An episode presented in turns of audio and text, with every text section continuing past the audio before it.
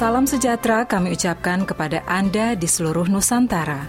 Selamat berjumpa kembali dengan Radio Advent Suara Pengharapan. Dengan senang hati kami telah mempersiapkan rangkaian acara yang telah kami sediakan bagi Anda sekeluarga. Harapan kami semoga siaran ini dapat bermanfaat dan menjadi berkat bagi kita semua.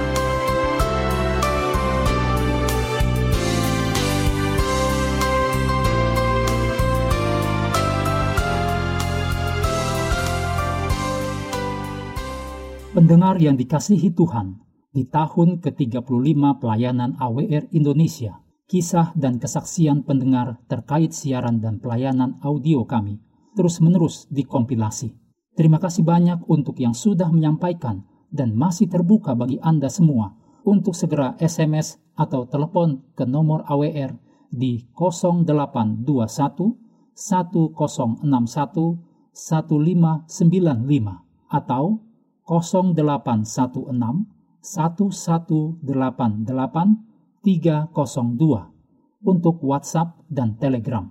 Kami tunggu para pendengar dukungan Anda. Dengarkanlah Tuhanmu bersabda, bersabda, maju di jalan yang benar. Janganlah menyimpang kiri tetap maju di jalan benar. Maju di jalan benar.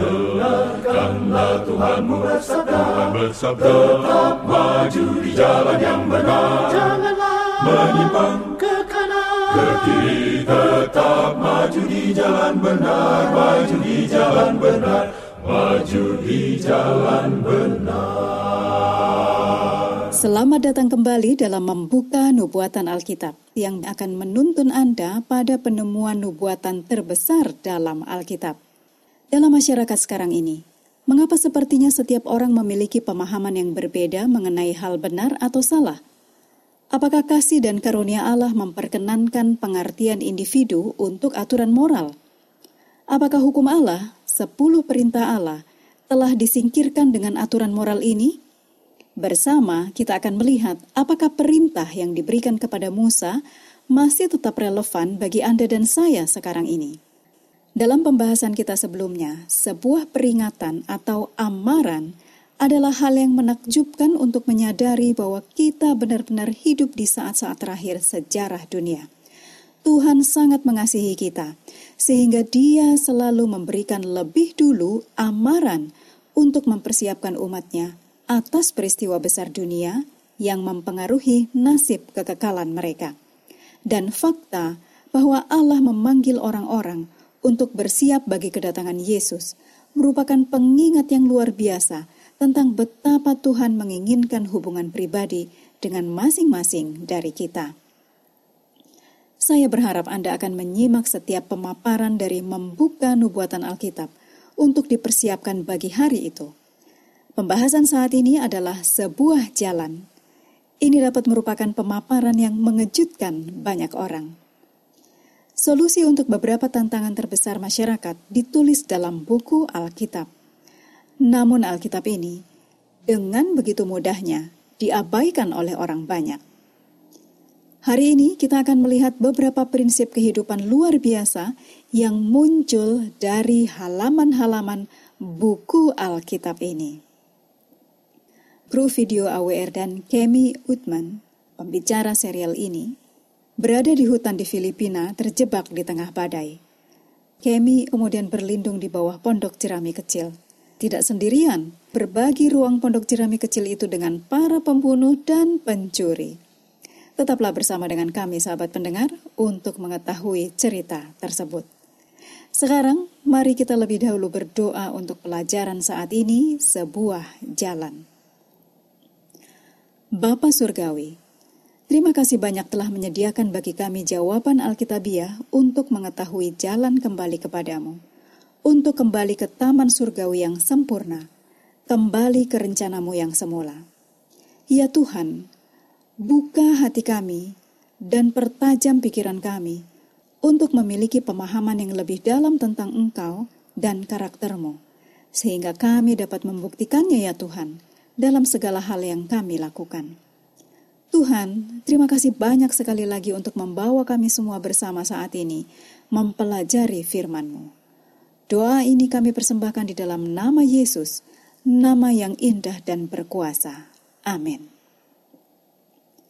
Jadi, mengapa semua orang tampaknya memiliki definisi yang berbeda tentang apa yang benar dan yang salah? Tentang kebaikan melawan kejahatan? Dalam topik pertama kita prediksi, kita telah belajar bagaimana Alkitab memberitahu kita tentang perang yang terjadi di surga. Apa yang diperangi? Sederhana, kesombongan Lucifer tumbuh menjadi kebencian pada Tuhan dan hukumnya, yang adalah cara Allah dalam bertindak, yang adalah prinsip bagaimana surga berjalan. Dosa berasal dari Lucifer di surga. Sekarang apakah dosa itu? Pelanggaran hukum Tuhan. Makhluk surgawi secara alami mengetahui hukum Allah. Namun Lucifer memberontak. Selanjutnya, dia berbohong dan memanipulasi sepertiga dari semua malaikat untuk memberontak melawan hukum Allah. Dan setelah setan dilemparkan ke planet bumi, dia kemudian menipu orang tua pertama kita untuk memberontak melawan jalan Tuhan juga. Setan telah memimpin pemberontakan ini melawan Allah sejak saat itu. Setan memiliki motif terbesar untuk mengubah dan memutarbalikkan kebenaran ini dengan segala cara yang mungkin – untuk mengalihkan manusia dari menerima Tuhan sebagai raja mereka. Semua pemberontakan ini bertentangan dengan pemerintahan Allah, standar Allah, perintah Allah untuk dijalani. Anda bisa katakan bahwa itu adalah karakter Allah atau gaya kepemimpinannya. Jadi bagaimana tepatnya gaya pemerintahan Allah? Intinya, itu adalah kasih dan kebebasan. Tuhan menggambarkan kasih tertinggi dengan menciptakan kita dengan kehendak bebas, memungkinkan kita untuk memilih jalannya atau menentangnya. Kita terus berada dalam pertentangan untuk mengikuti jalan Tuhan atau memberontak melawan Dia, untuk memilih yang benar atau yang salah, untuk memilih yang baik atau yang jahat. Jadi, apa sebenarnya jalannya? Kita tidak perlu menebak. Allah memberitahu kita dalam firman-Nya yang suci yaitu Alkitab. Alkitab memberikan beberapa jawaban nyata. Mari kita ingat kembali tema kita.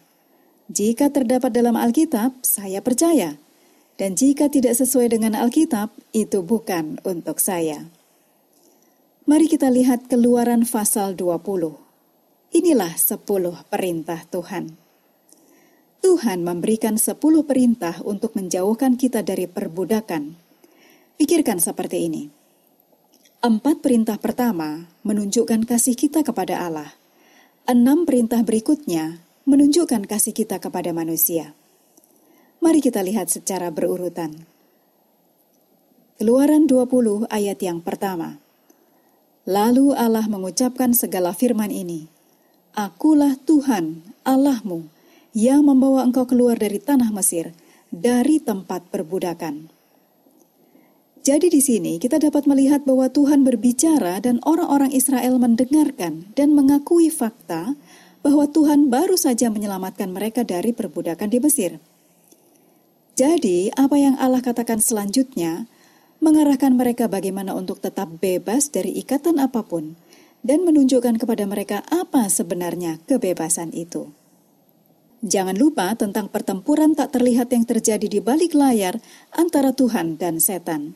Setan pasti mengamati ketika Allah berbicara kepada orang Israel. Dan saya membayangkan setan menyeringai ketika dia mendengar suara gemuruh Allah saat mengulas prinsip-prinsip surgawinya dengan umat manusia. Karena kesepuluh aturan yang sama inilah yang dia benci, hal yang dia lawan di surga. Terlebih, jika manusia mengikuti hukum tersebut, ini akan membuat pekerjaan setan jauh lebih sulit. Sekarang, dalam Keluaran 20 ayat 3, ini adalah perintah yang pertama. Jangan ada padamu Allah lain di hadapanku. Ketika saya membaca perintah itu, saya terdiam dan berpikir, jika saya adalah Tuhan, Raja semesta, dan saya baru saja menciptakan sebuah planet yang luar biasa, dan saya sangat mencintai ciptaan saya yang indah, dan saya akan melakukan apa saja untuk mereka dalam cara yang paling ideal, yang terbaik, Saya ingin ciptaan saya mengakui saya sebagai Tuhan mereka, mengasihi saya dengan kehendak bebas mereka, mempercayai saya, dan menikmati hubungan pribadi dengan saya. Dan karena saya ingin melindungi umat manusia, saya ingin mereka tidak disesatkan oleh Tuhan palsu yang saya tahu tidak memiliki kekuatan. Sebaliknya, jika saya adalah setan, saya ingin agar manusia tetap sibuk bahkan terobsesi dengan apa pun selain Tuhan. Dan itu tidak harus Tuhan dari agama lain, tetapi apa pun yang bisa menggantikan tempat Tuhan. Apakah itu kekayaan, ketenaran, jabatan, atau bahkan acara televisi yang merebut pikiran dan waktu manusia. Apa pun untuk membuat manusia melenceng. Para sahabat pendengar, Perintah pertama menunjukkan bahwa Tuhan memohon kita untuk mengasihinya kembali, tanpa ada batu sandungan yang menghalangi hubungan erat kita dengannya. Tuhan ingin agar kita menghargai Dia, dan bukan hal-hal di dunia ini. Kita tidak boleh memiliki apa pun yang menggantikan tempat Allah. Allah harus menjadi nomor satu. Pendengar yang dikasihi Tuhan, di tahun ke-35 pelayanan AWR Indonesia, kisah dan kesaksian pendengar terkait siaran dan pelayanan audio kami terus-menerus dikompilasi. Terima kasih banyak untuk yang sudah menyampaikan dan masih terbuka bagi Anda semua untuk segera SMS atau telepon ke nomor AWR di 0821 1061 1595 atau 0816 1188 302 untuk WhatsApp dan Telegram. Kami tunggu para pendengar dukungan Anda. Sekarang, keluaran 20 ayat yang keempat, ini adalah perintah yang kedua. Jangan membuat bagimu patung yang menyerupai apa pun yang ada di langit di atas, atau yang ada di bumi di bawah, atau yang ada di dalam air di bawah bumi. Jangan sujud menyembah kepadanya atau beribadah kepadanya, sebab aku, Tuhan Allahmu adalah Allah yang cemburu, yang membalaskan kesalahan bapa kepada anak-anaknya, kepada keturunan yang ketiga dan keempat dari orang-orang yang membenci aku. Tetapi aku menunjukkan kasih setia kepada beribu-ribu orang, yaitu mereka yang mengasihi aku dan yang berpegang pada perintah-perintahku. Saya bisa mengerti mengapa Allah menyatakan dosa untuk menyembah suatu benda buatan manusia. Ini merendahkan pandangan manusia tentang Tuhan. Jika Anda membungkuk dan menyembah pada patung ukiran batu atau lilin, pikiran Anda tidak pada Tuhan di atas, tetapi sebaliknya Anda tertarik kepada makhluk atau hal yang diciptakan itu, bukan kepada Sang Pencipta. Ketika pandangan masyarakat tentang Tuhan diturunkan, keadaan manusia sendiri jadi merosot. Dalam perjalanan mengelilingi dunia, saya menyaksikan berbagai kelompok orang yang memberi penghormatan kepada gambar dan patung berhala yang berbeda. Banyak dari patung berhala ini sudah hancur, mulai rusak, usang, dan tidak memiliki sumber kehidupan. Banyak dari dewa-dewa ini menyerupai wajah monster yang menakutkan dan memiliki tubuh yang terganggu dan rusak. Mereka dewa yang egois. Bukankah menarik bahwa Allah yang hidup tidak mementingkan diri sendiri, dan indah adanya. Ini tercermin pada planet kita, dari bunga yang indah hingga pemandangan yang menakjubkan, dari burung-burung tropis hingga matahari terbenam yang berwarna-warni. Jadi bukankah itu menarik bahwa para dewa buatan manusia di dunia ini sering kali justru mengerikan dan aneh? Jika saya adalah pesaing utama Tuhan, itulah yang akan saya lakukan. Tuhan berkata, dia adalah Allah yang cemburu, yang berarti Dia sangat mengasihi Anda dan bersedia melakukan apa pun untuk menyelamatkan Anda. Kata Tuhan, "Tolong jangan buat replika dan tiruan, sementara Aku menawarkan padamu diriku yang nyata dengan semua kekuatan semesta." Tuhan adalah Tuhan yang hidup sedangkan semua tiruan ini hancur atau mati dan dimakamkan di kuburan mereka, tanpa daya untuk membangkitkan diri mereka sendiri atau siapa pun. kita menunjukkan kesetiaan kita dengan beribadah. Jadi, tidak diragukan bahwa musuh Tuhan akan mengacaukan dengan siapa dan bagaimana kita beribadah. Tuhan berkata, "Jangan engkau berusaha datang kepadaku melalui patung, karena tidak bisa. Aku telah membuat jalan antara engkau dan aku untuk datang langsung kepadaku." setan terus berupaya untuk mengalihkan perhatian kepada manusia, menggantikan tempat Tuhan. Setan menuntun orang-orang untuk melihat kepada uskup, kepada para pendeta, kepada profesor teologi sebagai panduan mereka, alih-alih meneliti kitab suci untuk mempelajari tugas mereka bagi diri mereka sendiri. Kemudian, dengan mengendalikan pikiran para pemimpin ini, iblis dapat mempengaruhi orang banyak sesuai kemauannya. Berulang kali nubuatan menunjukkan bahwa inilah yang sementara terjadi. Juga dalam perintah ini, Allah memanggil para orang tua dengan sebuah nasihat. Jika engkau, para orang tua, memilih hal-hal yang salah dalam hidupmu atau membuat apa pun dari dunia ini menjadi Tuhanmu, anakmu menyaksikan ini dan dipengaruhi olehnya. Tuhan memperingatkan, anak-anakmu cenderung mengikuti jejakmu jadi berhati-hatilah tentang siapa Tuhanmu. Tuhan memperingatkan, jika engkau mengurangi waktumu denganku sepanjang hidupmu, akan menjadi kecenderungan bagi mereka yaitu anak-anak untuk melakukan hal yang sama. Jadi engkau perlu mempertimbangkan bahwa engkau berpengaruh tentang bagaimana keturunanmu akan mengenal Tuhan. Saya suka bagaimana Tuhan mengakhiri perintah ini. Dia menunjukkan kasih setia kepada beribu-ribu orang, yaitu mereka yang mengasihi aku dan yang berpegang pada perintah-perintahku. Mari kita beralih kepada keluaran 20 ayat yang ketujuh. Ini perintah yang ketiga. Jangan menyebut nama Tuhan Allahmu dengan sembarangan, sebab Tuhan akan memandang bersalah orang yang menyebut namanya dengan sembarangan. Apakah penting apa yang keluar dari mulut kita dan bagaimana kita mengekspresikan diri kita? Ya, permintaan Tuhan di sini adalah untuk menghormati namanya. Pencipta kita patut dihormati sebagai tanda kesetiaan kita kepadanya. Perintah ini tidak hanya melarang sumpah palsu dan memaki pada umumnya, tetapi ini melarang kita untuk menggunakan nama Tuhan dengan cara yang serampangan atau ceroboh setiap makhluk alam semesta yang tidak jatuh dalam dosa tahu bahwa Tuhan layak dihormati. Hanya kita yang jatuh ke dalam dosa ini yang tampaknya berpikir bahwa berbicara tidak senonoh dan memaki itu tidak apa-apa. Berhentilah dan pikirkanlah. Tuhan berkata, "Hormati namaku." Jadi, jika saya memimpin pemberontakan melawan Tuhan, saya akan menggoda orang untuk mengutuk Dia seperti yang saya tahu bahwa hal itu sangat menyakitkan dia. Jadi para sahabat pendengar, ketika kita meninggikan Tuhan dengan kata-kata kita, itu menyenangkan Tuhan. Dan saya tahu itulah yang ingin saya lakukan. Keluaran 20 ayat 8, ini adalah perintah yang keempat.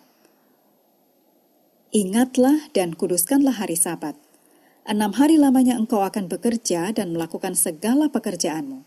Tetapi hari ketujuh adalah hari sabat Tuhan Allahmu. Maka jangan melakukan sesuatu pekerjaan.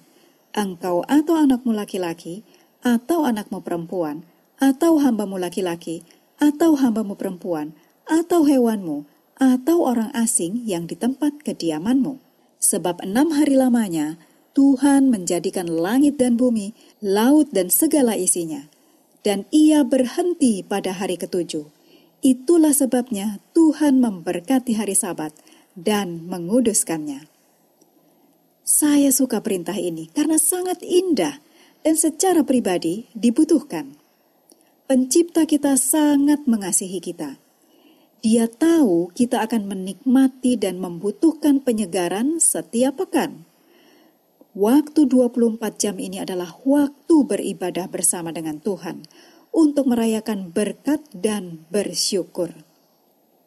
Ini adalah kesempatan untuk menjalin ikatan dengan keluarga kita sambil menjadikan Tuhan pusat dari semuanya. Sekarang, jika saya ingin menghancurkan kerajaan Allah, saya pasti akan paling ingin mengacaukan perintah ini karena ini sangat berarti. Tuhan menginginkan waktu dengan manusia dan hubungan pribadi dengan mereka. Jadi, jika saya ingin menghancurkan kerajaan Allah, saya akan melakukan segalanya dengan kekuatan saya untuk memastikan sebuah generasi jadi melupakan satu-satunya perintah di mana Tuhan katakan untuk diingat. Dan jika mereka ingat sesuatu tentang hal itu, saya akan mengacaukan dan memutarbalikkannya. Para sahabat pendengar, bagi saya pribadi, saya menantikan untuk menuruti perintah ini setiap pekan – karena manfaatnya tidak hanya spiritual, tetapi juga menyegarkan secara fisik dan mental. Keluaran 20 ayat 10 menuliskan, hari ketujuh adalah hari sabat Tuhan Allahmu. Tuhan membuat sabat dari hari 24 jam, hari ketujuh. Itu terbuat dari waktu, dan waktu adalah apa yang diperlukan untuk mengembangkan persahabatan kasih yang hangat dengan Tuhan kita. Tuhan menawarkan kepada saya 24 jam seminggu dari waktunya yang tak ternilai, sehingga dia dan saya bisa menjadi sahabat dekat. Hubungan kasih saya dengan Tuhan tidak akan berhasil kecuali saya menjadikan waktu bersama Tuhan sebagai prioritas. Iblis membenci kebenaran hari Sabat karena Anda dan saya tidak dapat diselamatkan tanpa hubungan dengan Tuhan yaitu mengenal dan mengasihi Tuhan. Anda lihat, semua hubungan dibangun dalam konteks waktu. Mengapa Tuhan memilih elemen waktu untuk memfokuskan pikiran kita kepadanya? Tuhan menciptakan kita untuk bersekutu dengannya, yang membutuhkan waktu. Karena begitu besar Tuhan mengasihi dunia, sehingga dia memberikan putranya hidup di dunia selama 33 setengah tahun, sehingga manusia memiliki waktu tatap muka dengan Yesus di bumi ini. Tidak ada yang lebih bermakna dari satu unit waktu yang digunakan bersama. Kita sudah mempelajari bersama empat perintah pertama yang menunjukkan kasih kita kepada Allah. Sebelum kita menutup pembahasan kali ini, yang pada waktu berikutnya akan dilanjutkan dengan enam perintah berikutnya yang menunjukkan kasih kita kepada sesama manusia, mari kita berdoa. Bapa Surgawi, saat ini kami telah belajar apa artinya jalanmu untuk hidup kami. Dan jika kami mengikuti hukummu, kami dapat menjalani hidup sepenuhnya, baik untuk saat ini dan untuk kekekalan. Terima kasih sudah menaruh pagar perlindungan di sekitar kami.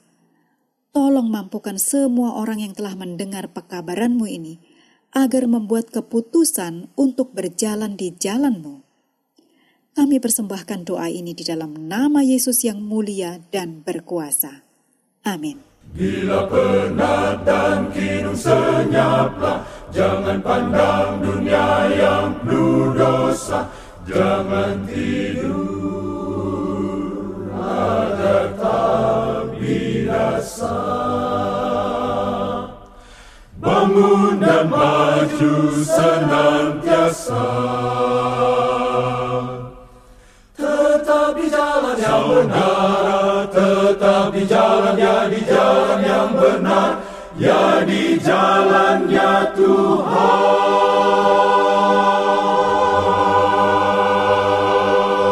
Pendengar yang dikasihi Tuhan di tahun ke-35 pelayanan AWR Indonesia kisah dan kesaksian pendengar terkait siaran dan pelayanan audio kami terus-menerus dikompilasi.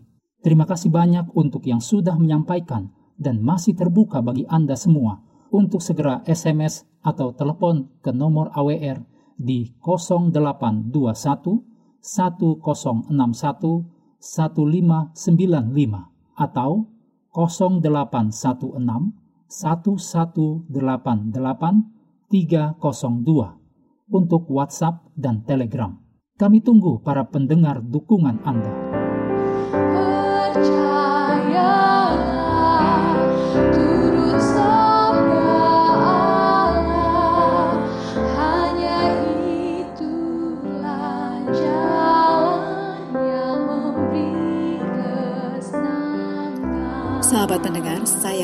Anda menyimak setiap pemaparan dari membuka nubuatan Alkitab yang sudah sampai kepada pembahasan mengenai sebuah jalan. Satu pemaparan yang dapat mengejutkan banyak orang. Pastikan Anda tidak terlewat untuk mengetahui apa sebenarnya jalannya. Kita tidak perlu menebak. Allah memberitahu kita dalam firman-Nya yang suci, yaitu Alkitab, yang memberikan jawaban nyata kepada manusia sepanjang sejarah dunia – sampai di zaman kita ini, di waktu tepat sebelum Yesus datang kembali.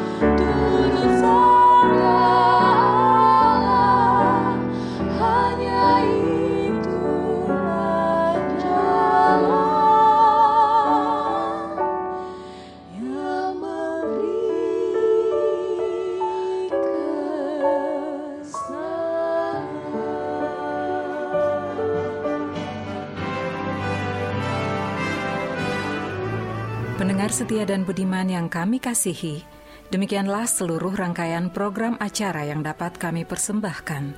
Apabila Anda mempunyai pertanyaan atau Anda ingin mengikuti pelajaran Alkitab Suara Nubuatan, Anda boleh menghubungi kami dengan mengirimkan surat ke Radio Advent Suara Pengharapan, PO Box 8090 Jakarta 12810 Indonesia, dan alamat email awrindonesia at yahoo.co.id. Anda juga dapat bergabung di Facebook kami, pendengar Radio Advent Suara Pengharapan. Terima kasih kepada semua pendengar yang setia. Kita akan bertemu kembali pada waktu dan gelombang yang sama pada esok hari. Salam, Salam kasih dan sejahtera, dan sejahtera kiranya, kiranya Tuhan, Tuhan memberkati. memberkati.